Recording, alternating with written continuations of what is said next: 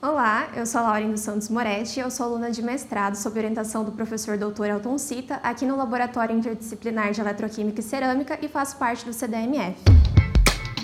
CDMF Pesquisa, um dropcast sobre as pesquisas desenvolvidas no Centro de Desenvolvimento de Materiais Funcionais, na voz dos próprios pesquisadores.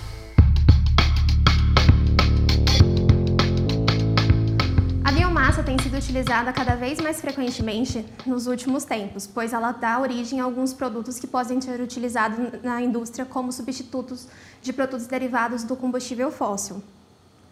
A biomassa é principalmente composta por celulose, hemicelulose e lignina, e o primeiro processo é a despolimerização da celulose e da hemicelulose para os seus monômeros, como a glicose e a xilose. A glicose ela pode ser desidratada em condições ácidas ao 5-hidroximetilfurfural.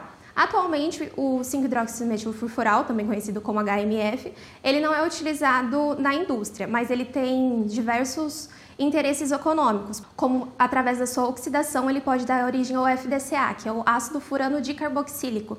O FDCA ele é um precursor da PEF, que é um polímero que está sendo utilizado, estudado para ser utilizado como um substituto da PET, através de uma matriz biológica mais aceitável. Além disso, através da oxidação do HMF, ele é, fornece prótons e elétrons, que pode ser utilizado num outro sistema para a produção de hidrogênio molecular, que tem diversas aplicações. A reação de oxidação do HMF e de outras moléculas derivadas da biomassa, como a glicose, elas são realizadas principalmente em eletrodos de platina.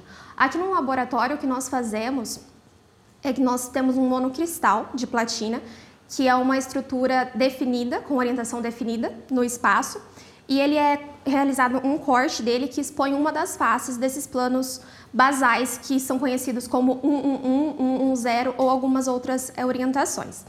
Esses são os dois que eu estudo aqui no laboratório. A molécula de HMF ela pode ter uma interação diferente entre um plano e outro, que pode levar a atividades diferentes e valores de corrente que são os desejados, é, específico para cada um do, dos planos basais estudados. Sendo assim, nós temos o porquê desse trabalho, que o primeiro seria o fundamental, que é entender o mecanismo e a interação entre os 5-HMF e os eletrodos de platina, os monocristais de platina. O outro seria, sabendo qual a face que catalisa melhor essa reação, nós podemos desenvolver nanopartículas com uma estrutura definida, uma forma geométrica definida, que pode ser utilizadas e aplicadas no mundo comercial e industrial.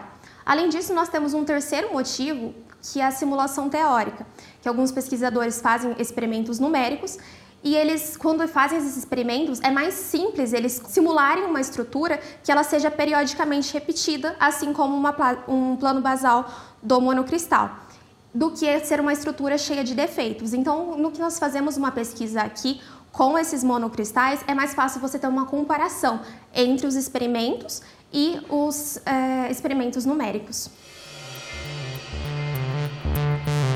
CDMF Pesquisa é uma produção do Laboratório Aberto de Interatividade para a Disseminação do Conhecimento Científico e Tecnológico, o LAB, e do Centro de Desenvolvimento de Materiais Funcionais, o CDMF.